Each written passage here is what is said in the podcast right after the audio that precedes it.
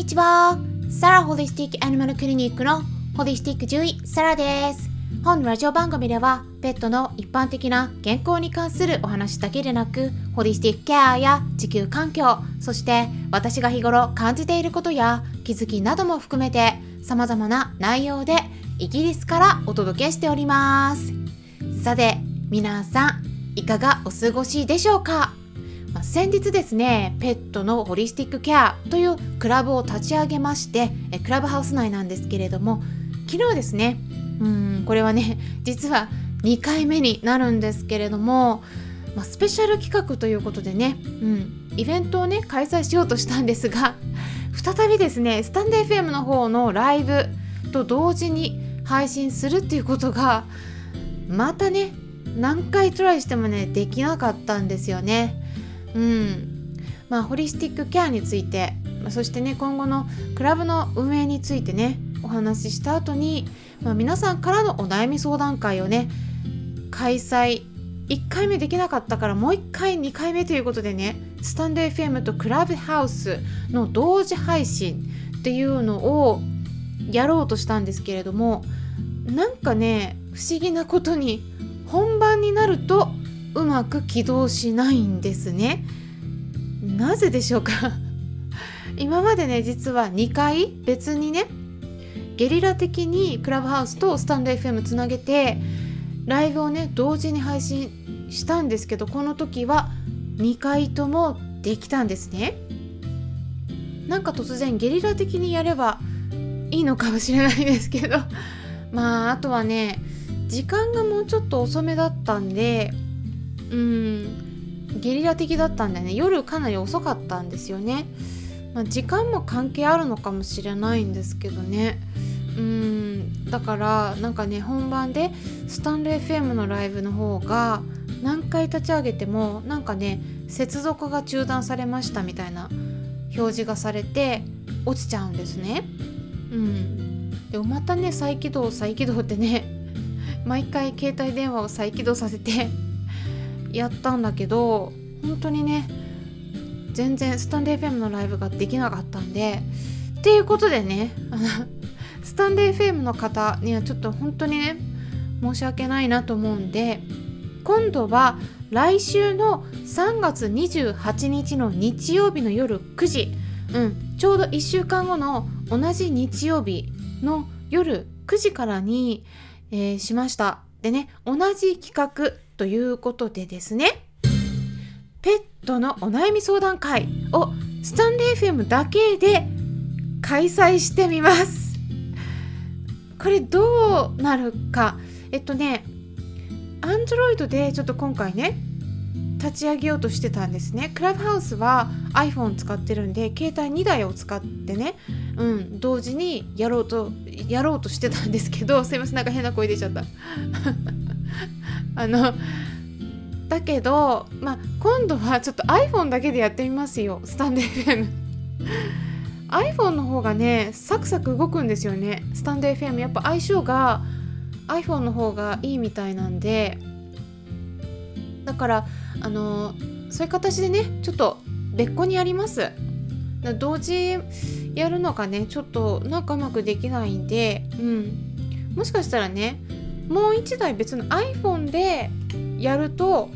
同時配信もうまくいくのかもしれないんですけど私が持ってるのは iPhone と Android1 台ずつなんでうん。だからねクラブハウスは今のところ iPhone でしかね利用できないからそうするとスタンド FM を立ち上げるのが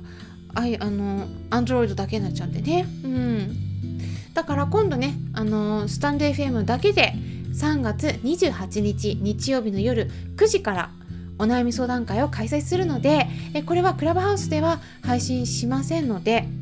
スタンド FM のアカウントをまだ持っていない方がいらっしゃったらぜひですね携帯電話のアプリで検索してみてください。え簡単に見つかると思います。で、まあ、本名をね出すのがうん、ちょっと嫌だなって思ってる場合は本名とは別のお名前で登録もできます。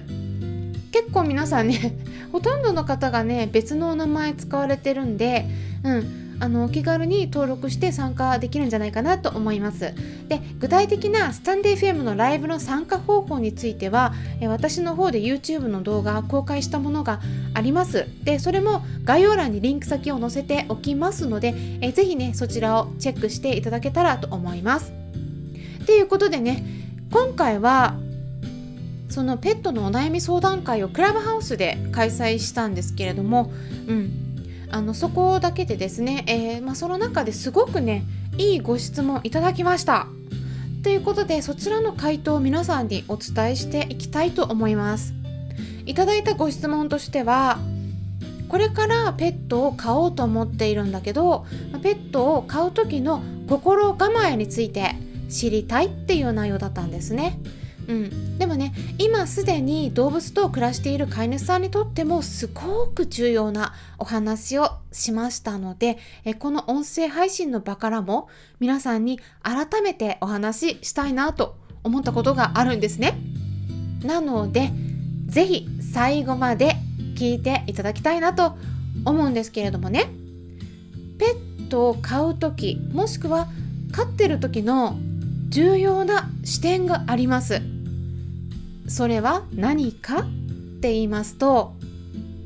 その子が生き物としてそして動物としてどんな特徴を持っているのか、ね、それをきちんと理解することなんですね。もっとね具体的にお伝えしますと、まあ、その子が何を必要としているのか何が好きで何が嫌いなのか知ってますか、まあ、そういったことはねそういった根本的なことを考える時ねもちろんそれぞれの個体によっての違いはあります。でもねその子が何の動物であるのかっていう視点を必ず入れることが大切だよっていうことなんです。ここをねちょっとねあの勘違いされちゃう方いらっしゃるんですね。どうしてもね頭では分かってるんだけど、うん、人間の視点で考えてしまいがちなんですね。例えばね日本語のことわざで「猫に小判」っていう言葉ありますよね。まあこれは小判っていうのは昔で言うお金になりますけれども、うん、人間であれば、まあ、誰かがお金をうん、くれたらね喜ぶかもしれないですけれどもでも猫にとってはお金って何の役にも立たないし もらっても嬉しくも何ともないですよね。お金もらって喜ぶ猫ちゃんっていないと思うんですね。うん。でこれは、まあ、極端な例かもしれないですけれども、まあ、別の例をね挙げますと例えば猫ちゃんとかワンちゃんに専用のおもちゃを与えたらまあ結構喜んでくれる子が多いと思うんですけれどもでもね同じようなそういうおもちゃをね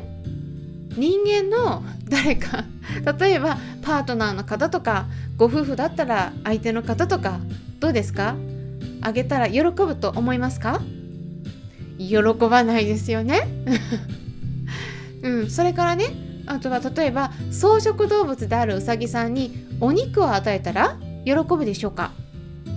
まあ大体は喜ばないしまあ万が一食べたとしてもお腹を壊しちゃいます。だから気をつけてください。あげあげたらダメです。何を言いたいのか説明しますと動物それぞれの特徴によって好きなものとか嫌いなものとかっていうのはうんあとされて嬉しいこととか嫌なこととか全然違うよっていうことなんですね。うん、でねよくありがちなのが、うん、もともとね1頭のハムスターさんを飼っててで1人で寂しそうだと。だからもう1頭ね新しく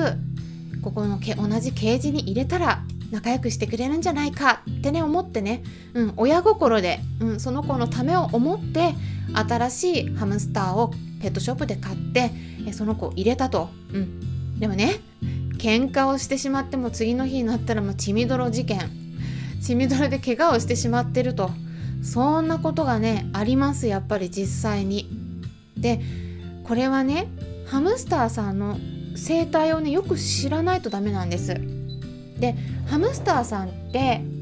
子供の頃はね別なんですけれどももう独り立ちしたらもう基本的には野生で暮らしてたら一人で生活をする生き物なんですね。なので小さい頃から一緒に暮らしてるとかそういう特別な状況であれば別なんですけれどもそれぞれ別々に暮らしていたハムスターと突然一緒に暮らすように言われても、うん、それはねなかなか仲良くなれないです。うん、でむしろね合わないハムスターが一緒にいることで喧嘩が起きたり喧嘩が起きないとしてもね嫌だな嫌だな って思ってね、うん、もうできるだけそばに近寄らないようにしたり気を使わないとならなくなってすごいストレスになりますだから一人で寂しいだろうって思うのは人間側の視点であってハムスターの視点になってないんですね。うん、だからまあこれはハムスターなんですけれどももう他にもねいろいろあります。ワンちゃんの視点猫ちゃんの視点。それぞれの一緒に暮らしている動物の視点に立つ、うん、視点に立って考えてあげることがすごく重要です。だから意外にね気づいてないところでストレスになっちゃってること結構あります。でこの辺はねまた一つ一つお話ししていければと考えているところなんですけれどもなのでねこれから買おうと思っている方はね、うん、そういったいろんな動物それぞれの生態について、うん、あのそういったことをね基本的なことそしたら何が必要なのかっていうのが見えてきますのでその辺りはよーくね、うん、あのいろいろネットで検索するとね情報が見つかるので、え情報を得てから決めていただくっていうことがすごく重要だと思います。ということで、えー、今回はねペットを飼う時の心構えについてお伝えしていきました、えー、ぜひね参考にしていただけたら嬉しいです、えー、今回も最後まで聞いてくださりありがとうございました。それではまたお会いしましょう。ホリスティック獣医サラでした。